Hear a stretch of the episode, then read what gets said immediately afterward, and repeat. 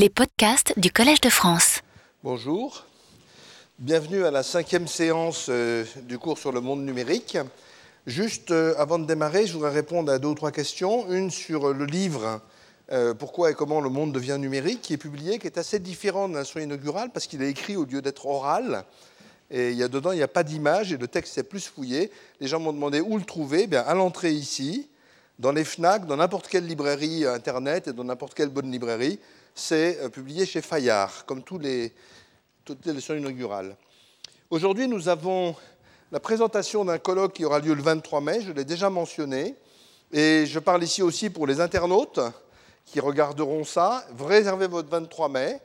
Deux sujets assez proprement informatiques qui sont la sécurité des systèmes informatiques, très vaste sujet et très important par Martine Abadi, qui est de l'Université Santa Cruz et de Microsoft Research, et qui parlera en français. C'est un multilingue euh, dont le français est une de ses forces. Alberto Sangiovanni Vincentelli, qui est un des grands créateurs de la CAO électronique et de beaucoup d'autres choses, qui parlera du web physique, du web des objets, en anglais. Philippe Kourilski, du Collège de France, euh, grand immunologue, qui nous montrera que le système immunitaire peut être vu comme un grand système d'information. Là, c'est la bioinformatique qui entre.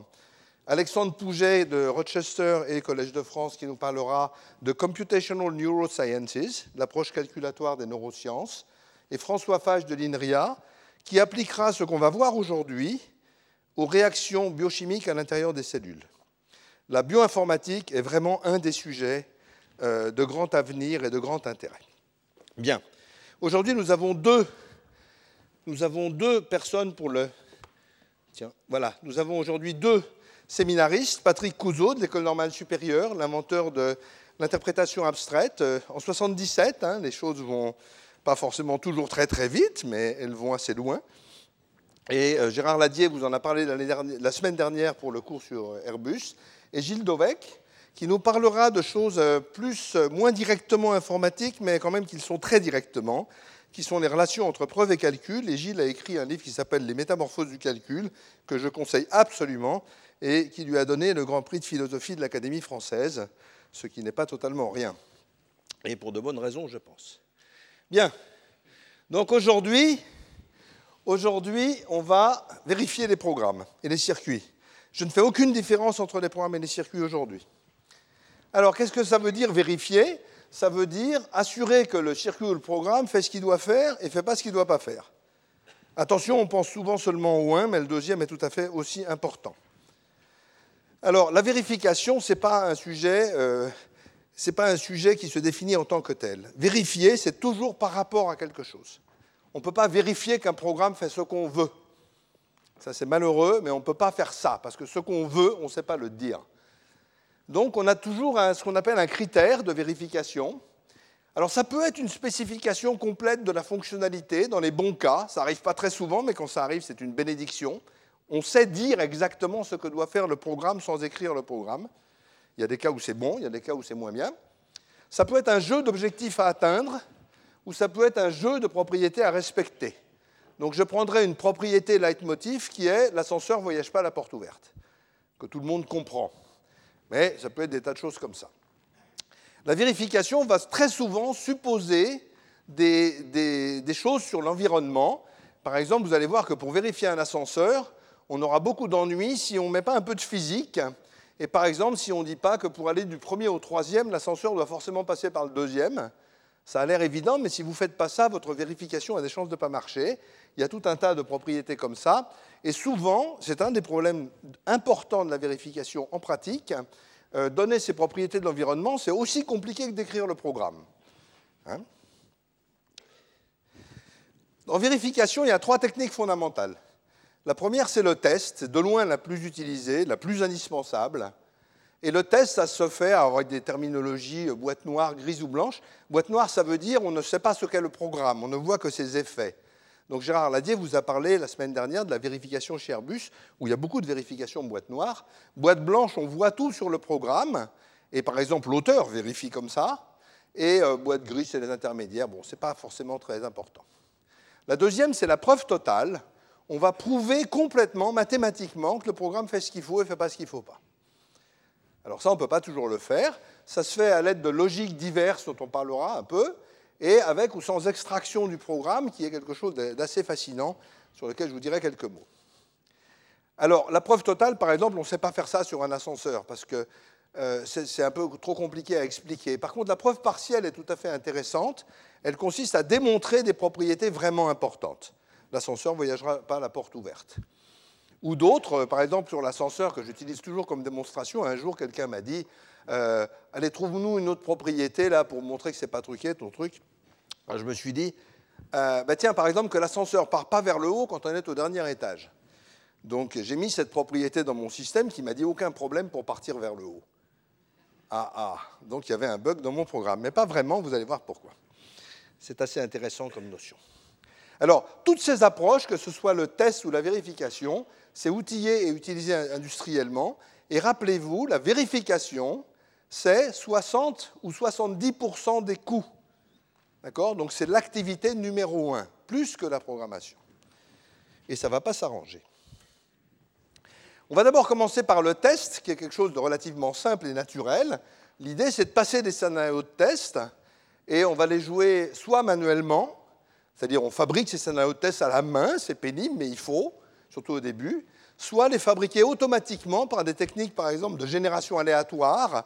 Il y a beaucoup de systèmes commerciaux qui font ça extrêmement bien.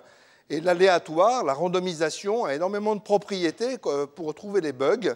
Et euh, si vous vous rappelez du séminaire de Philippe Flageolet dans le cours Algorithme, tout commence à se nouer vers la fin. Hein. Euh, il a montré que la randomisation avait des effets de qualité de recherche et ça va être pareil ici. Par exemple, un des grands standards, deux grands standards en circuit, c'est Speckman et OpenVera, pour ceux qui connaissent, qui sont des systèmes de gestion aléatoire de tests. Alors, quand on a fait des scénarios, il faut les vérifier. Plusieurs façons de les vérifier. Premièrement, on regarde les résultats, c'est fatigant, mais on est obligé, surtout au début. Et après, on automatise la vérification. Donc on a des programmes qui vont lire les résultats de test et qui vont regarder dedans si ça marche ou si ça ne marche pas. Toujours l'idée qu'on va programmer, on va se remplacer par des programmes, toujours, toujours. Et puis on va introduire des notions d'observateur et d'assertion, je vais vous montrer ça tout de suite. Et enfin, une partie très importante, c'est les tests de non-régression. Quand on a des tests qui marchent et que le système, on en modifie des bouts, mais on veut que d'autres bouts ne changent pas, on va rejouer automatiquement les tests et assez typiquement, euh, par exemple, chez, dans une société comme Intel, où vous avez, mettons, 120 euh, 000 ordinateurs, les 120 000 ordinateurs sont en permanence en train de faire ça. Ou des simulations. Dès que vous arrêtez de toucher à votre ordinateur, crac, il se met à faire euh, des non-régressions, des simulations, etc. Alors, pour le test, je vais tout de suite vous faire une démonstration. Donc, c'est sur STRL Studio, hein, comme la, dernière fois, STRL Studio Escape. Alors, pour les internautes et les gens de la salle, ces deux systèmes tout à fait industriels sont gratuits pour l'enseignement. Il suffit de m'écrire pour avoir les licences euh, d'enseignement gratuits. Donc, tout ça, ça peut être fait chez vous si vous voulez, si vous êtes enseignant. Voici un test pour l'ascenseur. Alors, le, le machin démo, là, ça va mettre des petits post-it pour expliquer ce qui se passe. Et donc, on dit à la main, la porte est ouverte. Quelqu'un appelle l'ascenseur à l'étage 2 le timer de fermeture de la porte s'arrête. La porte est fermée. Vous voyez, on va donner une suite d'événements comme ça, assez longue. Et ce qu'on va faire, c'est on va jouer cette suite d'événements pour l'instant en boîte noire, c'est-à-dire on va observer juste l'interface de l'ascenseur. L'interface, ça veut dire quoi? Ça veut dire euh, ici les entrées, qui sont les boutons des cabines, les, capteurs, euh, les divers capteurs, etc. Et les sorties, qui sont les lampes qu'on allume, euh, les, directions qu'on donne au moteur, etc. Et donc jouer un test, ça consiste à jouer les événements un par un. Vous voyez ici cette flèche dit, au début j'ai initialisé la chose, et ça va nous dire que l'état courant c'est 1, on peut le voir comme ça, là, l'état courant c'est 1, on est à, à l'étage 1, etc. Et on va jouer et on va regarder ce qui se passe. On ne va pas le faire ici, bien sûr. On peut aussi faire une maquette virtuelle de l'ascenseur.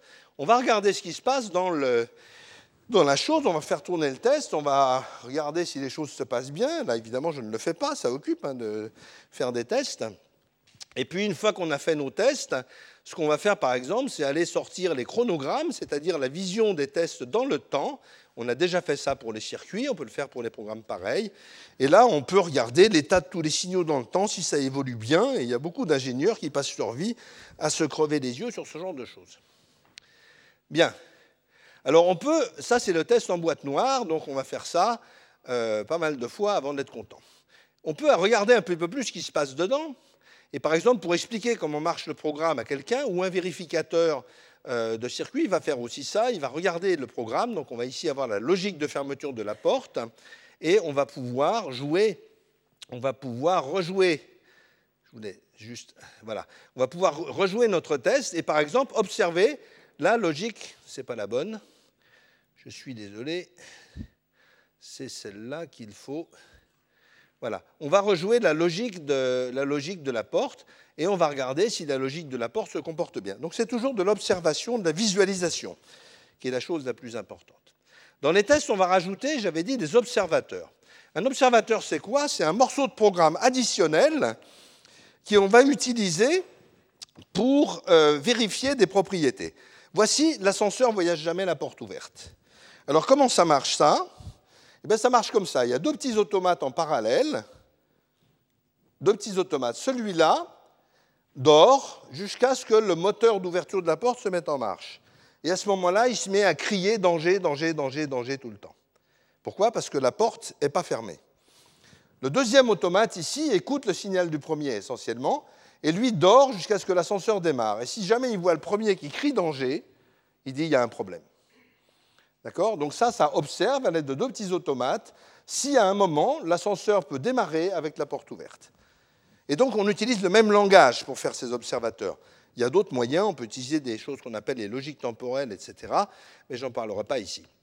Donc ici, l'idée, c'est de dire que dans cette exécution, ces deux choses-là doivent jamais être allumées en même temps. Et sinon, ça va être dit par le système. Donc si je fais une simulation un peu plus rapide ici, on voit l'oscillation entre ces deux choses, on est dangereux ou hein, et il ne se passe rien. On va fabriquer un bug pour voir ce qui se passe quand on fait un bug. Et donc, dans, ma, ma cabine ici, on va rajouter un bug exprès pour voir qu'est-ce que ça veut dire observer un bug. OK Ici, on va dire à un mauvais moment, un moment où on ne devrait pas, on va dire allez, vas-y, démarre. Voilà.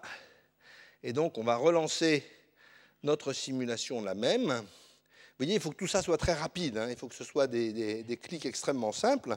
Donc ça va recompiler la chose. Et ici, j'ai produit un bug et on va voir, et on va voir de façon agréable, c'est-à-dire le système va nous dire, euh, il y a un problème. Quand j'ai écrit assert, ça veut dire je dis ceci doit toujours être vrai. À un moment, ça va être faux et le système va nous dire tout seul, il y a un problème.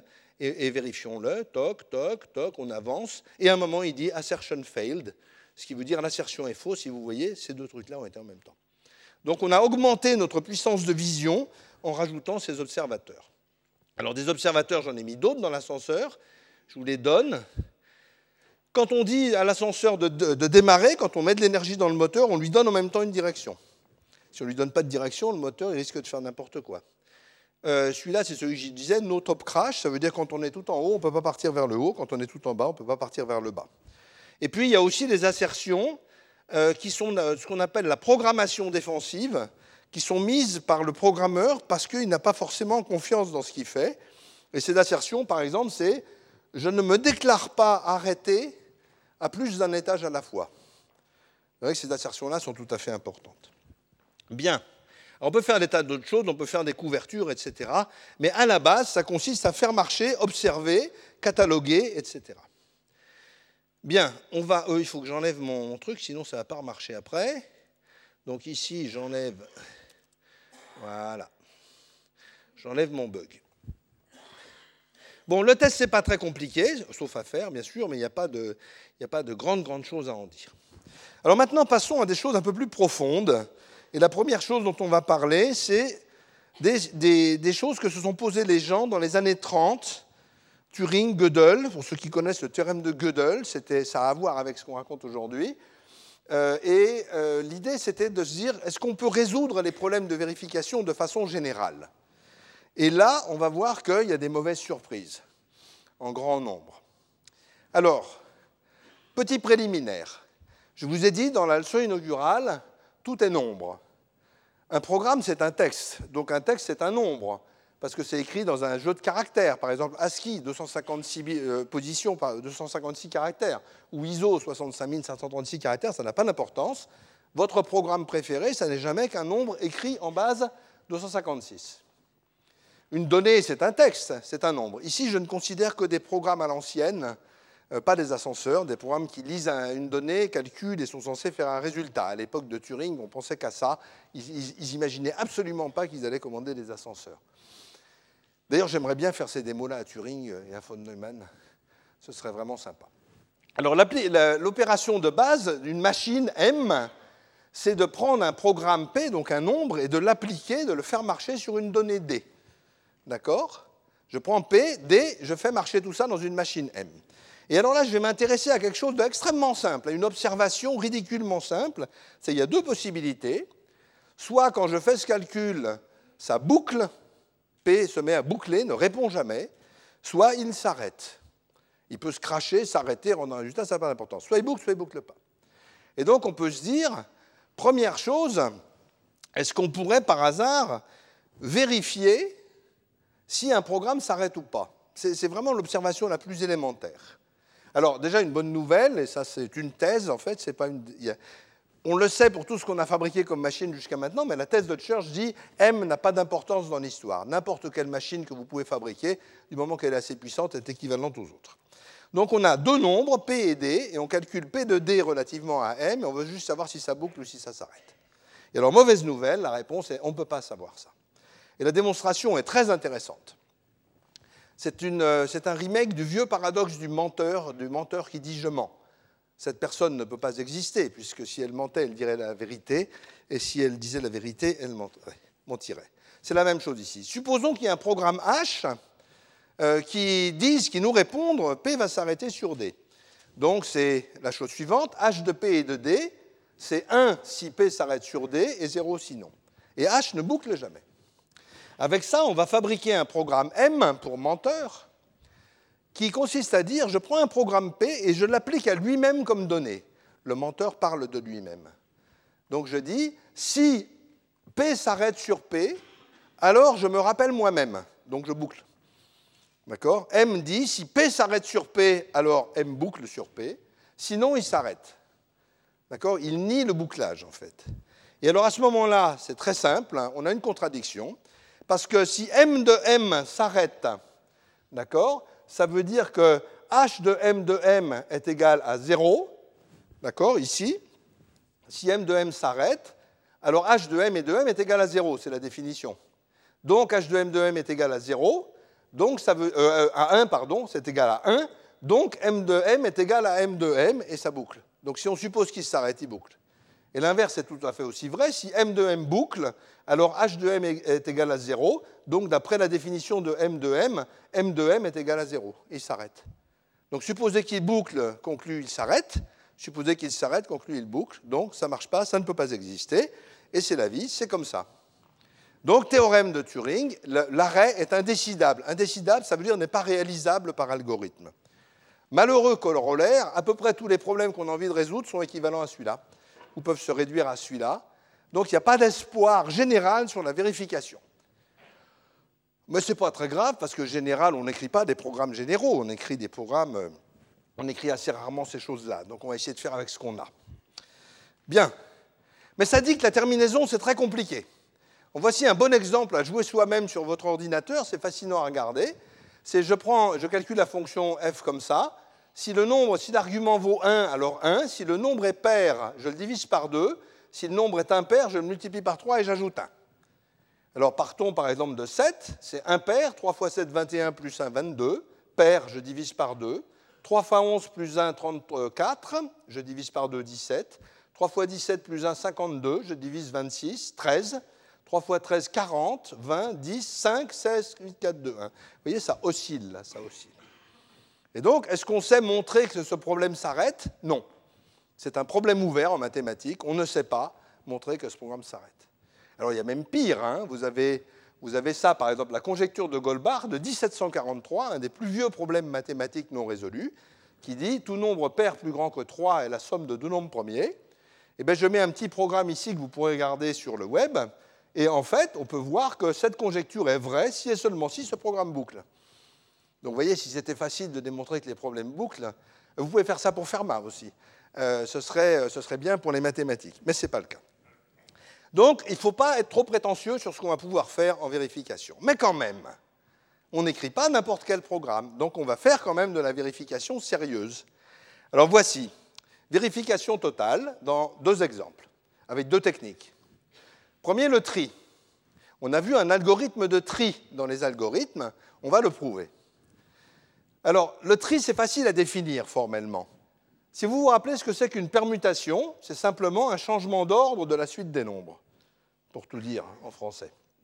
Et donc, c'est une bijection de 0n sur lui-même en parlant technique. Alors, on dit que quand on a une liste L de longueur n, L' est le tri de L si, d'une part, L' est classé, est ordonné, et d'autre part, les éléments de L', c'est simplement une permutation de ceux de L. C'est très simple, ça, ça s'explique à n'importe qui. Bien. Et puis pour factoriel de n, qui va être notre autre exemple comme d'habitude, eh ben, la définition de la fonction factorielle est dans tous les bouquins de maths élémentaires. Alors allons-y. Prouvons notre algorithme de tri. Je vous rappelle comment il marchait. On prend une suite de nombres, on la coupe en deux, on les colorie de différentes façons. Récursivement, on trie chacun des deux avec le même algorithme, ou même un autre, ça n'a pas d'importance. Et ensuite, on va regarder les têtes de liste et on va à chaque fois prendre le plus petit et le barrer, 10, 11, 12, 14, et on fait ça jusqu'à la fin. D'accord? Comment est-ce qu'on démontre que cet algorithme marche? Eh bien, on va le démontrer par récurrence, et c'est assez simple, récurrence sur la longueur de la liste. Il y a deux récurrences successives à faire. La première, c'est de dire que comme on trie des listes plus petites par hypothèse de récurrence, elles vont se trier correctement. Donc ça, c'est une récurrence qu'on fait deux fois sur chacune des deux sous-listes.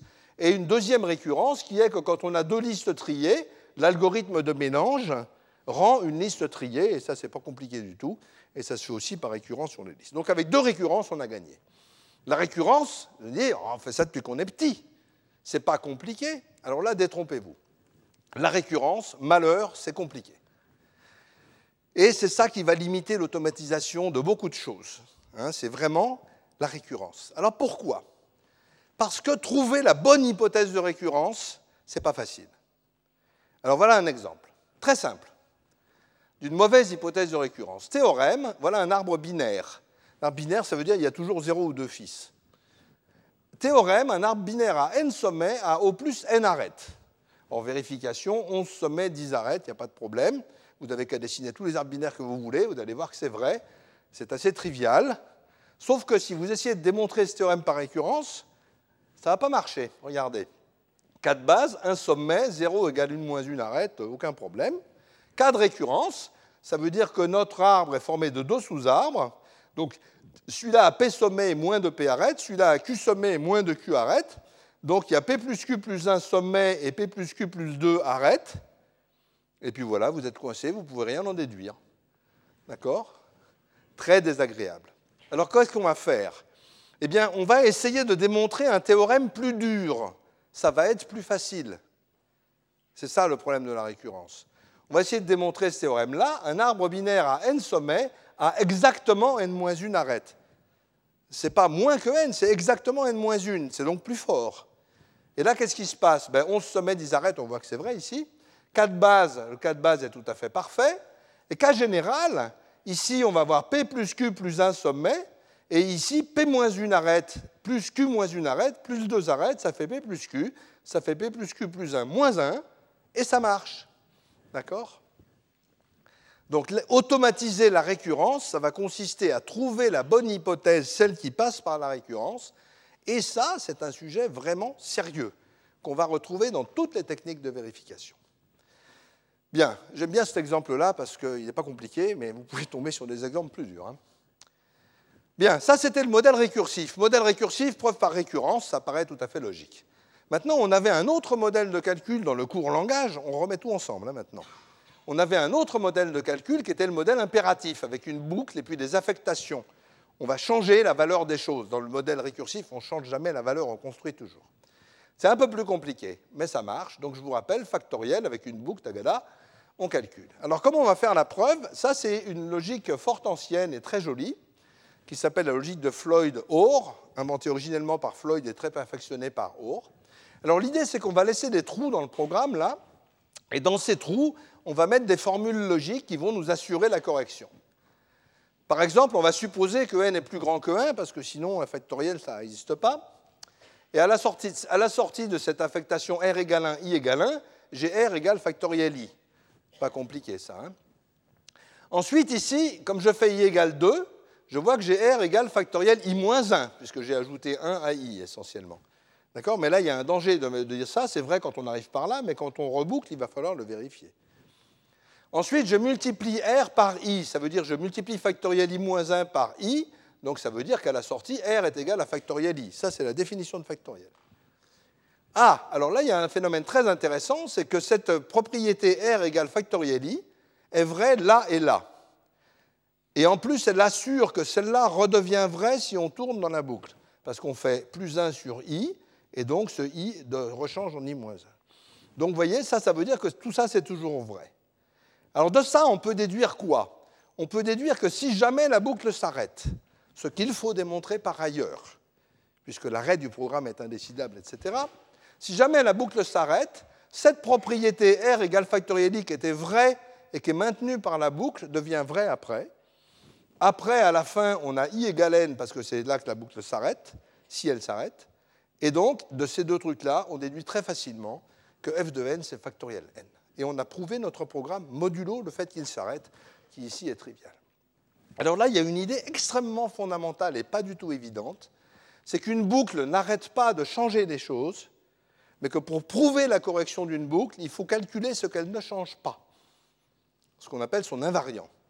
Ça, ce n'est pas une idée intuitive, et c'est une idée tout à fait brillante qui a changé pas mal de choses en informatique, la notion d'invariant boucle. Patrick Couzeau utilisera ça à fond tout à l'heure, sans nécessairement vous le dire, mais euh, l'interprétation abstraite travaille sur beaucoup ce genre de choses.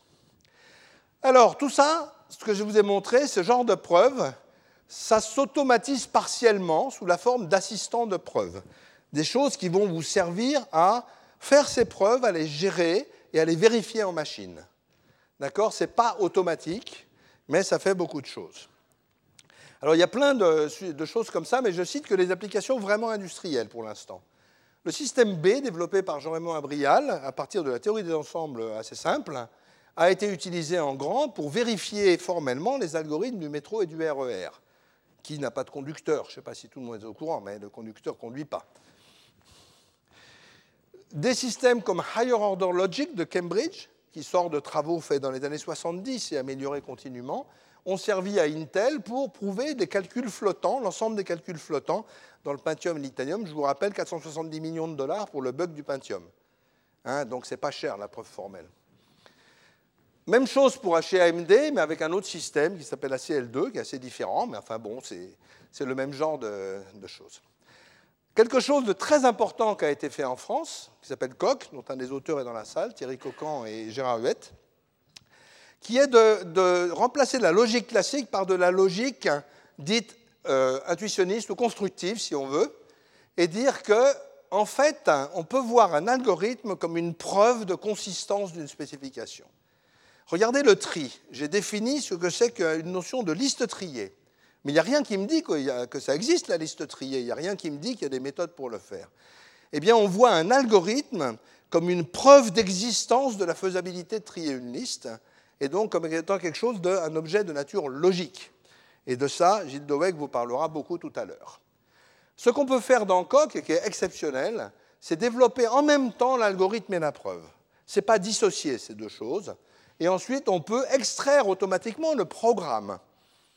Et ça, c'est vérifié formellement, mathématiquement, complètement. Les applications, ben, il y a eu des protocoles bancaires euh, vérifiés comme ça, protocoles très compliqués, hein, de, très haute sécurité. Le compilateur sait vérifier, donc, que vous avez mentionné déjà Xavier Leroy. Donc on sait qu'on saura fabriquer des compilateurs totalement mathématiquement certifiés.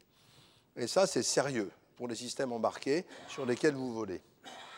Et un très grand succès obtenu par Georges Gontier, qui est, dont j'ai que j'ai eu le plaisir d'avoir en thèse, euh, qui est le théorème des quatre couleurs, un théorème que les mathématiciens n'ont jamais su vraiment s'ils l'avaient démontré ou pas et qui a été démontré maintenant totalement, totalement formellement et vérifié totalement automatiquement et formellement. Et ce qui est très intéressant dedans, allez voir l'exposé là-dessus si jamais il passe dans le coin, ce qui est souvent le cas. Euh, ce qui est très intéressant, c'est que la partie dure, c'était celle où les mathématiciens disent Oh, ça, c'est pas dur, on le laisse au lecteur. C'est ça, la partie dure.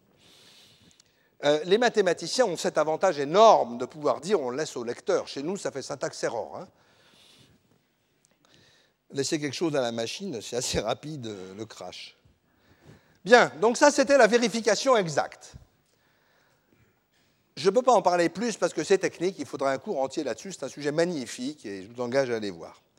Deuxième chose totalement différente, alors là extrêmement utilisée euh, industriellement en grand, dans les circuits en particulier, vraiment en grand, le modèle checking, ou la vérification de modèle, qui vient de valoir le prix Turing à trois personnes, Ed Clark de Carnegie Mellon, Emerson Alan Emerson du Texas et Joseph Sifakis de Grenoble, qui est le premier prix Turing français que je vous avais signalé euh, il y a quelques semaines.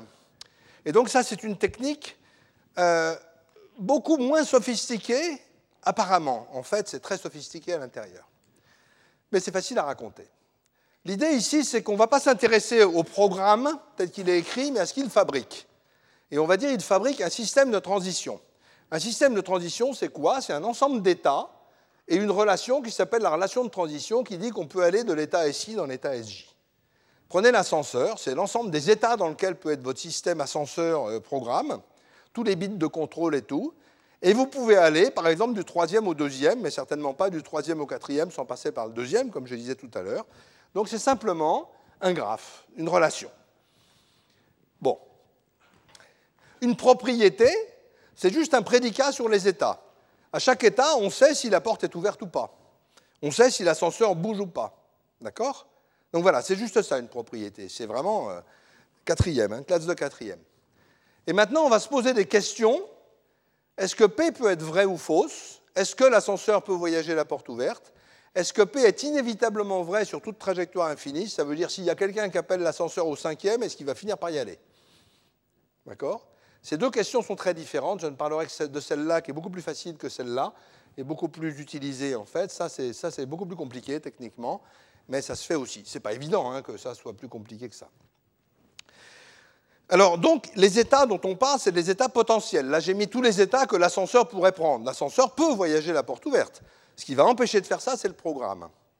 Donc la notion d'état accessible, c'est la notion que l'état que l'ascenseur va pouvoir prendre quand il est gouverné par le programme. Ce n'est pas tous les états. Alors regardons ça ici. J'ai dessiné les états de l'ascenseur. Bon, euh, ça c'est un petit graphe. Hein. Un vrai, ça peut avoir euh, assez couramment plus que la taille de l'univers. D'accord Donc euh, on ne joue pas avec des petits objets. Hein. Un ascenseur, ça va encore, ça a quelques dizaines de milliers ou millions d'états. C'est rien un système à milliards d'états, le milliard, ce n'est pas grand-chose pour un ordinateur, euh, mais la taille de l'univers, ça commence à être sérieux. Ici, on a l'état initial, d'accord? Et puis ici, on a notre relation. Et puis là-dessus, on va mettre une propriété, et on va dire cette propriété est fausse quand c'est marron. Donc là, la porte est ouverte et l'ascenseur bouge. Et on veut savoir si par hasard on peut atteindre un état comme ça depuis l'état initial. On peut se mettre dans un état comme ça. Alors, il y a plusieurs algorithmes pour faire ça. Le plus simple, le plus naturel a priori, ce n'est pas forcément le meilleur, mais c'est le plus naturel, c'est d'aller faire une exploration en avant, de partir, sac à dos, euh, visiter la bête.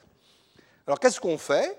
On part de l'état initial et on colore en rouge toutes les transitions qui en sortent et tous les états que ça arrête, euh. Donc on regarde tous les trucs qu'on peut faire en une étape. Bien. Après, là, si jamais on trouve un marron, on dit déjà, bon, ben c'est bon, hein, on, peut, on peut voyager la porte ouverte, et voici le chemin qui y mène. À chaque étape, ça va être comme ça. Deuxième étape du processus itératif, eh bien, on part de ce, de ce domaine-là et on va, encore une fois, colorier tout ce qui en part. Il suffit de partir des nouveaux, parce que les anciens, c'est déjà fait. Et donc, on va fabriquer une deuxième couronne, ici, en coloriant tous les états qui partent de, là où on savait qu'on allait déjà.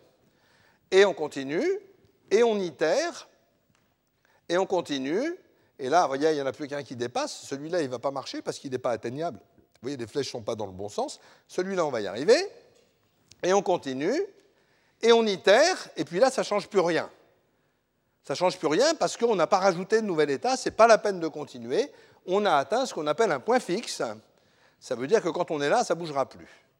Alors pour ceux qui se rappellent de leur maths, euh, point fixe, théorème de Banach, euh, toute fonction euh, contractante sur un compact à un point fixe, c'est tout à fait ça. Hein, on, peut, faire ça avec le théorème de Banach si on veut. Et il y a une notion très importante ici, c'est le nombre d'itérations qu'il a fallu pour aller au point fixe. c'est le diamètre, le diamètre 4. Ça, ça veut dire que vous pouvez, ce n'est pas la peine de faire des chaînes de plus de longueur 4 pour explorer tous les états possibles euh, du système. Et donc ça, c'est un paramètre de complexité géométrique assez important dans un système et pas mal d'algorithmes vont être fondés sur le calcul de ce diamètre. Alors là, on est content, on a exploré tous nos états possibles. Et puis, euh, le prochain truc qu'on va faire, c'est ben, ceux qui ne sont pas explorés, on n'a qu'à les jeter, ils ne nous servent à rien. Et là, on est super content parce qu'il n'y a pas de marron, donc on ne peut jamais atteindre un état où l'ascenseur voyage la porte ouverte. Donc ça, c'est ce qu'on appelle l'exploration en avant, algorithme assez simple à la base. Sauf que si vous implémentez ça en machine, il ne se passera rien. Hein. Vous attendrez 200 000 ans et vous n'aurez toujours aucune réponse. Donc le principe est simple, mais après, il faut travailler. Autre méthode, l'analyse en arrière. Ben là, au lieu de partir de l'état initial en fonçant vers le possible, on va partir de l'interdit en fonçant vers l'impossible. D'accord? Donc ce qu'on va faire, c'est on va partir des états marrons, on va les marquer, et puis on va reculer. Donc on va marquer toutes les flèches et les états qui arrivent dans les états qu'on avait eus. Donc on marque ça. Maintenant on marque à l'envers ici, et là on a atteint un point fixe, ça ne bouge plus. On a atteint notre point fixe, et là on voit que, eh bien, on n'a pas trouvé l'état initial. Donc, euh, de l'état initial, on ne pourra pas atteindre cette chose-là. Cette chose-là, elle est isolée dans un bout de l'univers qui est connecté à rien. Alors, ça, ça marche très bien. Ça a même l'air beaucoup plus efficace, hein, parce que vous avez vu, il fallait plein d'étapes quand on est en avant, plein d'étapes quand on va en arrière. Alors, ce n'est pas si simple. Hein. Il suffit de. Oui, j'ai oublié de dire, l'état initial n'étant pas marqué, P est vrai pour le système. Et, et ça ne marche pas forcément mieux, parce que vous pouvez parfaitement avoir de très longues chaînes qui viennent de nulle part et à ce moment-là, explorer ces très longues chaînes va être tout à fait cher. Donc vous avez deux algorithmes, un en avant, un en arrière, qui n'ont pas du tout les mêmes propriétés. Il y en a un qui va avancer et qui va être bon dans certains cas, l'autre qui va être euh, bon dans d'autres cas. Et ça, c'est le problème de la vérification, comme on va le voir. On peut aussi coupler ces algorithmes, on peut aussi fabriquer ce qu'on appelle des itérations chaotiques, on peut faire, un grand spécialiste ici, Patrick Couzeau, on peut faire des tas de choses. Euh, mais de toute façon, on n'y coupe pas, on va soit en avant, soit en arrière, et, euh, il y a des hybrides. Bien. Alors, ce n'est pas tout ça, mais j'ai dit, euh, si votre système est de la taille de celui que j'ai fait, ça se fait à la main. Hein. D'ailleurs, je l'ai fait pour les transparents. Mais si le système, d'ailleurs, ça occupe. Hein. Donc, on sent bien que pour un vrai système, ça ne va pas marcher de le faire à la main. Si le système est gros, à des milliards d'États, ou des milliards de milliards d'États, ou des milliards de milliards de milliards de milliards de milliards d'États, autant que vous voulez, on est un peu dans les ennuis. Pas totalement. Deux techniques fondamentales sont tout à fait industrielles. La première, c'est de foncer. On fait un système qui va explorer les états très vite. Alors je vous rappelle quand même qu'un ordinateur, ça travaille à des gigahertz. Donc le milliard d'opérations par seconde pour un ordinateur, c'est banal, c'est pas comme pour un humain. Et donc on peut aller très vite. Et puis on a des grosses mémoires maintenant, donc on peut aller très vite. Et il y a des tas de domaines où c'est la bonne façon de faire. On avance en avant très très vite. Euh, et il y a un système qui s'appelle SPIN, qui a été créé originellement au Bell Labs, laboratoire Cloche, dans le New Jersey, euh, qui a disparu maintenant. Et ces Bell Labs, donc, euh, c'était pour l'étude des protocoles de communication, qui sont des algorithmes très complexes, dans lesquels il y a des erreurs qu'on trouve 20 ans après, et qui sont très sournois. Et ça a été utilisé, c'est toujours utilisé en grand, il y a une grosse communauté d'utilisateurs pour les caches de machines et tout. Et maintenant, ça a migré, ce système a migré au Jet Propulsion Laboratory, au JPL, où ils étudient ça dans des systèmes embarqués de satellites et des choses comme ça. Ça marche très bien, c'est pas facile à faire. Et alors, quand le système est vraiment trop grand, on va utiliser de la randomisation. Rappelez-vous, la randomisation, c'est vraiment important ça veut dire que quand on a un état, au lieu de prendre tous les bits de cet état, ce qui serait vraiment trop gros, on va faire un hashcode sur cet état. Et donc on va confondre des états, mais en variant les hashcodes, on va avoir de très grandes probabilités de trouver les erreurs. C'est un peu technique, il y a un peu des débats là-dessus, mais ça marche assez bien. Deuxième méthode, celle qui est actuellement la préférée, c'est de dire on a des énormes ensembles d'états, il n'y a juste qu'à pas les manipuler. On a des mathématiques. Donc un ensemble, au lieu de le décrire par l'ensemble de ses points, ce qu'on appelle en extension, on peut le décrire par une formule, ce qu'on appelle en intention. Et il se peut qu'un très gros ensemble soit décrit par une toute petite formule, et malheureusement, il se peut aussi qu'un tout petit ensemble soit décrit par une très grosse formule. C'est la vie. Donc c'est autre chose. Exemple. Euh, je donne un exemple ici. Alors oui, je voulais dire là-dessus, il y a de très nombreux systèmes. Oh, merci. Il y a de très nombreux systèmes industriels qui, font ça. Euh, nous, on utilise Prover, je vais vous le démontrer. Magellan, Synopsys, format check de cadence. Cela est vraiment intéressant. C'est un système fait à Microsoft et il faut raconter l'histoire. Il y a beaucoup de gens qui constatent que euh, les systèmes genre Windows, surtout ceux qui sont ouverts où il y a des tas de constructeurs qui rajoutent des trucs, se crachent. Et tout le monde accuse Microsoft. Alors, ce n'est pas forcément Microsoft qui est en cause. Ça peut être Microsoft, mais c'est surtout les petits drivers que quand vous téléchargez, quand vous ajoutez une carte ou n'importe quoi, on vous dit cliquez là pour mettre le driver. Ces drivers sont des petites pestes. D'accord? Un driver, ça peut cracher une machine sans aucun problème. Et évidemment, c'est Microsoft que vous allez blâmer. Donc Microsoft s'est dit, oulala, là là, il faut qu'on arrête ça, et a développé un système de vérification formelle de driver qui est à l'heure actuelle distribué dans le Driver euh, Development Kit de Microsoft et qui, utilise beaucoup des techniques-là, plus l'interprétation abstraite dont vous entendrez parler après. Bien. Et YAX, qui sont des, ça c'est des trucs faits au SRI à Stanford, euh, qui sont des systèmes de décision arithmétique assez sophistiqués, etc. Alors voici un exemple tout simple qui utilise euh, quelque chose qu'on avait vu dans le cours algorithme, les BDD. Ici, supposez que j'ai 4 bits d'état, A, B, C, D, plus des milliards d'autres. D'accord? Et je prends la formule suivante, A équivalent à B et C équivalent à D, une formule logique très simple, qui dit ça c'est l'ensemble de tous les états où A est égal à B et C est égal à D. Vous avez peut-être des centaines de milliards d'états, en gros ça divise en 4. Donc cet ensemble peut être gigantesque, mais la formule qu'il décrit est très simple. Et il existe des algorithmes qui sont ces graphes, graphes partagés, qui permettent de manipuler ces formules d'une façon qui fonctionne en pratique souvent. Malheureusement, on ne sait pas dire exactement quand. On va en reparler. Alors, démonstration. Démonstration, revenons à notre ascenseur. Et ici, je vais dire, je voudrais faire maintenant plus de la simulation, mais de la vérification formelle. Et donc, je clique sur Verify, et là, ça va appeler un moteur qui est ou des moteurs qui sont des moteurs SAT, de satisfaction booléenne, couplés à des moteurs de solveurs de contraintes numériques, etc. Et tout à l'heure, il faudra que je vous montre Sudoku, euh, c'est rien pour ça. Hein. donc, euh, c'est désolé pour les amateurs de Sudoku, vous rentrez de Sudoku, vous faites retour chez vous, vous attendez un petit peu, vous avez la solution. Alors voilà, ici les propriétés que je voudrais démontrer. Donc, première chose qu'on va faire, c'est lancer l'exploration en avant, mais symbolique, c'est-à-dire avec des formules. Alors, on la lance, hop. Alors, il faut, oui, c'est pas grave ça. Euh, on la lance et ça va nous dire tout de suite que la plupart de ces formules sont fausses. On peut partir vers le haut quand on est au dernier étage. Pardon.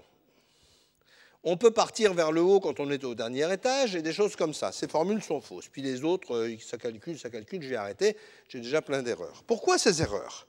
Eh bien, regardons un peu, par exemple, regardons un peu, ça, no bottom crash, on ne peut pas partir vers le bas quand on est tout en bas.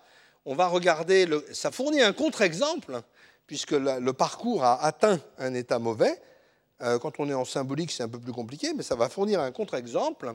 Et ce contre-exemple, on peut le regarder. Et quand on regarde ce contre-exemple, qu'est-ce qu'on va voir? On va voir que c'est un contre-exemple où il y a des tas de signaux qui arrivent, mais qui est complètement absurde. Par exemple, ici, il me dit, tu es arrivé à l'étage 0 et en même temps, tu es arrivé à l'étage 2. D'accord? Donc ça n'a juste pas de sens. Donc ce contre-exemple n'a pas de sens, donc notre échec de preuve ne veut rien dire, c'est juste qu'on n'a pas spécifié quel était l'environnement. Alors l'environnement, spécifier l'environnement, je vous ai dit, ce n'est pas quelque chose de très simple, mais c'est quelque chose qui se fait, et on le fait avec ce qu'on appelle des contraintes de l'environnement. Alors je ne vais pas vous les montrer, ça se programme pareil, là en STRL, ça se programme dans les mêmes langages ou en logique temporelle, et voilà, je vous en donne quelques-unes. Celle-là dit que ah oui, pourquoi est-ce qu'on ne part jamais vers le haut quand on est au dernier étage? C'est juste parce qu'il n'y a pas de bouton pour donner la commande. Il n'y a pas de bouton pour aller vers le haut au dernier étage. On avait oublié de dire ça. Si vous mettez un bouton, votre ascenseur, il va y aller. Hein Donc il n'y a pas de bouton au dernier étage. Donc je, mets une assertion, il n'y a pas de bouton au dernier étage. Pareil en bas, Là, je dis que je peux atteindre qu'un seul étage à la fois, je ne peux jamais arriver à deux étages en même temps. Euh, là, je dis que bon, c'est des histoires sur le timer, c'est pas très intéressant. Euh, bon, ça, c'est pas, pas très. Ah oui, ça, c'est vraiment intéressant. Donc, c'est le théorème des accroissements finis. Hein. Je ne peux pas passer euh, du 1 au 3 sans passer par le 2. Ça se programme. Hein. C'est pas facile d'ailleurs, mais c'est comme ça. Il y en a d'autres comme. ah oui, Musset. Il faut qu'une porte soit ouverte ou fermée. Aussi, si vous ne mettez pas ça, ça ne va pas marcher. Donc, ces contraintes, ce qu'on va faire, c'est dire au système de les supposer. Et ça, avec les systèmes de calcul booléen, le calcul booléen, c'est un objet fantastique. Avec les systèmes de calcul booléen, on peut dire suppose ces trucs-là, et à ce moment-là, d'accord, à ce moment-là, recommence ta preuve, et oui, ah, mais c'est merveilleux, un bug online. Ça fait longtemps qu'on n'avait pas vu ça. Ça, c'est, alors ça, c'est vraiment intéressant d'ailleurs, parce que c'est ce que je vous racontais la dernière fois. Ces choses-là sont des bugs de thread c'est-à-dire c'est euh, le système de preuve et le système sont multithreadés avec des threads asynchrones, et de temps en temps, tchouf, ça se plante, et au bout de deux ans, on ne sait toujours pas où c'est, on n'arrive toujours pas à débugger, mais c'est pas grave, on va recommencer. C'est peut-être pas ça, hein, mais je recommence, ce sera plus vite. Fait, hop, on va recommencer, prenons notre preuve. On a les contraintes qui ne sont pas mises, on les met. OK, on prend les buts et on lance la preuve, et là, qu'est-ce que ça va faire? Ben voilà, ça prouve une par une des propriétés. Et ça vous dit en même temps, dans le calcul, la profondeur. Donc ça fait une analyse en avant avec des BDD, dans ce cas précis, et ça vous dit la profondeur de la bête, c'est 14. Ça veut dire que vous n'avez pas besoin de plus de 14 événements de suite pour atteindre tous les états possibles. Mais ce n'est pas très profond, ça peut être extrêmement large. C'est un très bon cas pour les BDD. Donc nos propriétés sont vraies. Mais là, j'ai utilisé un algorithme qui est les BDD. Je peux changer d'algorithme et je peux utiliser, par exemple, un autre algorithme à base de SAT, donc euh, de satisfaction booléenne, qui est complètement différent au niveau euh, méthodologie. Et si je le lance, si je le lance, on va voir qu'il ne marche pas du tout pareil. Et là, il n'est pas très bon. Bien, alors c'est un peu gênant, hein. là, il n'est pas très bon. C'est pas grave, les BDD étaient bons. Mais en pratique, ça, c'est pas très agréable. Ça veut dire que quand on a un problème, on ne sait pas ce qu'il faut faire. Alors, ce que font les gens, par exemple, c'est très très bête mais très utile. On prend un multiprocesseur et on lance 10 algorithmes en parallèle et le premier qui répond a gagné. Hein, ça, ça veut dire qu'on n'a pas tout compris sur le sujet, mais c'est très utile. Bon, alors, euh, ces algorithmes savent répondre. Là, il nous a répondu à des trucs. Euh, bon, en général, effectivement, il y a du réglage à faire. Ce n'est pas quelque chose de simple, mais c'est infiniment précieux puisque maintenant on sait que ces bugs-là, on n'a même plus à les tester, puisqu'ils sont prouvés. D'accord? Ils ne se produiront pas, c'est comme ça. Qu'est-ce qui se passe si on refait notre bug? Tout à l'heure, j'avais dit, on avait mis un bug qu'on avait trouvé dans le test. Mais ça, en test, vous n'êtes jamais sûr que vous allez trouver un bug. Il suffit que votre test n'y passe pas. Alors qu'en vérification, vous allez être sûr. Je remets le bug ici je sauve mon machin, je rappelle le vérifieur. Et donc là, je vais faire une analyse en avant et je vais tomber sur le bug. Vous allez voir le temps que ça prend. Euh, je fais une analyse en avant, tchac, paf, paf. C'est totalement instantané. Le bug est apparu magiquement. Euh, si vous regardez ce qui se passe dedans, ça occuperait quelques séances. Hein. Mais le bug est apparu magiquement et ce bug, maintenant, ce qu'on peut faire, ça fournit un contre-exemple, et ce bug, par exemple, on peut le jouer. Donc on peut prendre le fichier qui est là. Oh, oh. Ah, mais non, c'est encore en train de calculer. Ah oui, oui, il faut que j'explique ça après. Ce bug, on peut le jouer.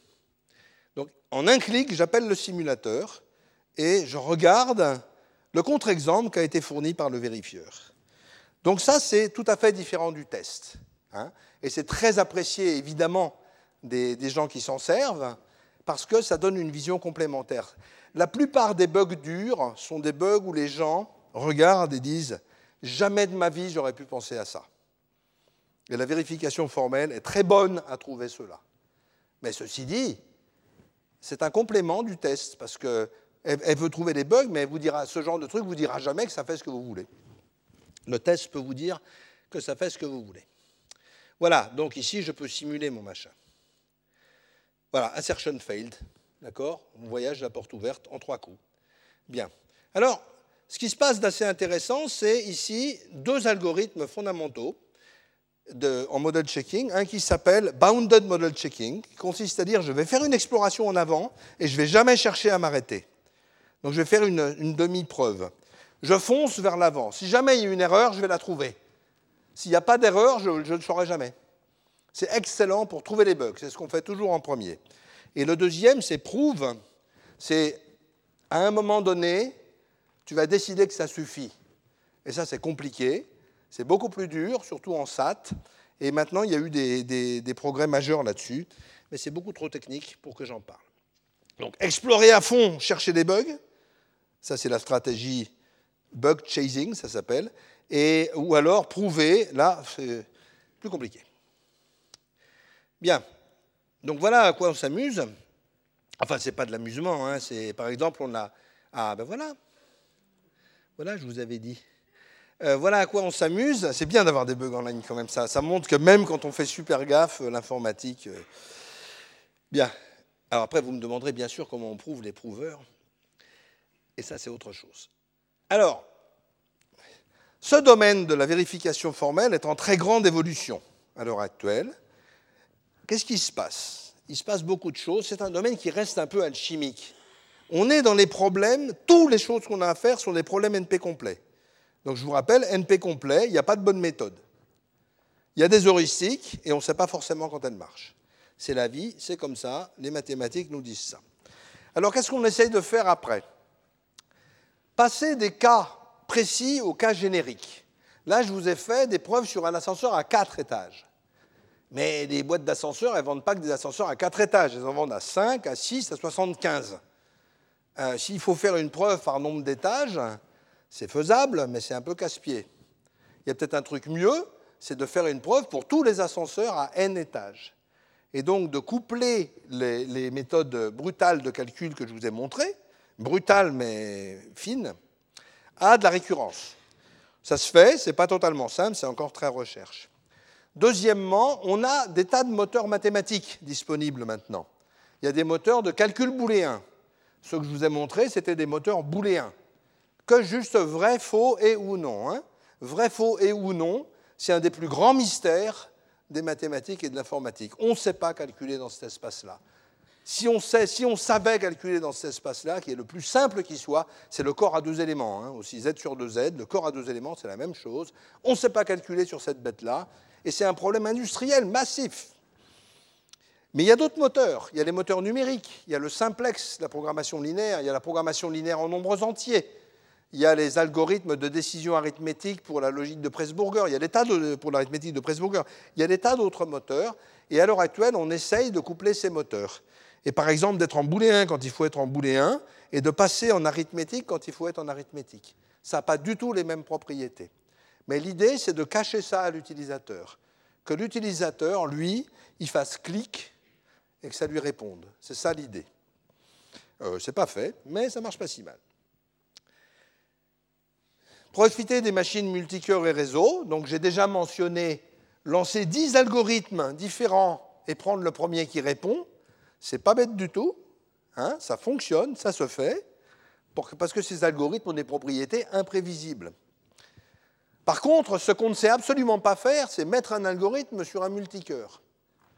Ah, tous ces algorithmes sont hautement non parallélisables quand vous aurez des, Intel multicœurs à 64 processeurs, dites-vous bien que pour arriver à en faire quelque chose, on en a déjà parlé, ça ne va pas être simple. Alors le traitement d'image, c'est bien, la preuve mathématique, non. C'est comme ça, ça résiste. Euh, là, on rentre dans la science qui est derrière, ce que je ne peux pas faire dans le temps qui m'est imparti. Le problème numéro un, c'est comment prévoir le temps de vérification. On lance un vérifieur, on ne sait pas ce qui va se passer. Alors on dit on peut toujours attendre la nuit, mais on n'aime pas attendre la nuit. Ce serait beaucoup plus sympa d'avoir euh, une prévision. Et souvent, on, trouve un bug très vite, on le corrige, et là, le, prouveur se met à ne plus répondre. D'accord? On écrit le programme autrement, le prouveur se met à ne plus répondre. Ça, c'est embêtant. Il y a un obstacle mathématique fondamental. Si on regarde, c'est un peu comme le truc de Turing, là, si on regarde le problème, Prévoir le temps de réponse, c'est la même chose que faire la preuve. Il n'y a pas de meilleure méthode dans le cas général. Mais on n'est pas dans le cas général. Si les algorithmes, les heuristiques du genre BDD SAT marchent, c'est parce qu'on n'est pas dans le cas général, mais on ne sait pas en dire plus pour l'instant. Donc le problème central du domaine, et là pour les chercheurs, il y a vraiment de quoi faire, c'est quelle est la géométrie des systèmes de transition ou des descriptions ou des programmes, quelles sont les choses, des motifs géométriques qui permettent de dire ça, ça va aller vite ou ça, c'est dur. S'il y en a, ce qui n'est pas encore sûr. On sait qu'il y en a. Quels sont-ils? C'est vraiment le problème numéro un du domaine. Et voyez, entre prouver un programme et vaguement le tester, il y a un gap fantastique. C'est vraiment un sujet très important. Alors, il y a plein de trucs dont je n'ai pas parlé. Je n'ai pas expliqué dans quelle logique on faisait tout ça. Alors, il y en a plusieurs. Le lambda calcul, 1936. Les domaines de Scott, 1970. Les logiques constructives, 1800 euh, euh, et enfin ça dépend, 1920, il y en a toute une, mais très très ancien. Tout ça, c'est bien avant l'informatique. Hein. Euh, les automates, les années 50. Les logiques temporelles, c'est plus récent, c'est les mêmes que ce que je vous ai montré, un autre prix Turing d'ailleurs, j'en ai pas parlé, c'est des logiques qui permettent de parler du temps, STRL en est une en quelque sorte. Je n'ai pas parlé de génération automatique de tests, qui est vraiment quelque chose de très important. Par exemple, sur mon ascenseur, on peut utiliser le prouveur pour lui dire fabrique-moi un gigantesque jeu de test qui va passer dans tous les états de l'ascenseur. Ça, c'est des choses qu'on sait faire. Simplement, le jeu de test que ça fabrique, il peut être comme la taille de l'univers, donc il faut arriver à le stocker quelque part. Mais c'est assez utile, ça fabrique des tests vraiment intéressants. Avec de la randomisation, on peut faire des choses mieux. Je n'ai pas parlé de preuves de sécurité. Colloque du 23 mai. Martine Abadi vous montrera comment on fait des preuves assez différentes sur, par exemple, qu'on ne peut pas faire d'intrusion dans un système. Ça, c'est un sujet extrêmement important, mais je n'en parle pas parce que Martine Abadi vous en parlera. Vous êtes convoqué le 23 mai. Et puis, je n'ai pas parlé de Sudoku. Je pourrais faire une démonstration à qui veut à la fin, euh, qui est tout à fait un jeu d'enfant pour SAT. D'accord? C'est assez marrant, hein, mais réfléchissez à comment faire un solveur de Sudoku, vous verrez que ce n'est pas si évident. Conclusion. La vérification est une activité totalement clé. Ça ne sert à rien de programmer à fond la caisse s'il faut des années pour vérifier. C'est pourtant ce que, fait ce que font encore beaucoup de gens. D'accord? Euh, Sauf qu'il y a beaucoup de programmes sur lesquels on ne s'occupe pas de vérification, hélas. Deuxième point, vraiment, s'il y a une chose à laquelle je tiens, c'est celui-là. La programmation doit s'adapter à la vérification, et pas l'inverse. Jusqu'à maintenant, on a vécu l'inverse. Alors, je voudrais vous raconter l'histoire des ponts suspendus. Vous voyez ce que c'est un pont suspendu? Il s'en est construit depuis la nuit des temps. Plus de la moitié des ponts suspendus sont tombés. Il y en a qui sont tombés au XXe siècle avec le jour de l'inauguration et tous les officiels de l'inauguration dessus. Hein, ça, c'est totalement authentique. A été inventée une science qui s'appelle la résistance des matériaux, dont le but initial était d'expliquer pourquoi les ponts tombaient. Puis les gens ont réfléchi ont dit si on se servait de la résistance des matériaux pour faire des ponts qui ne tombent pas. Et c'est comme ça qu'on fait maintenant.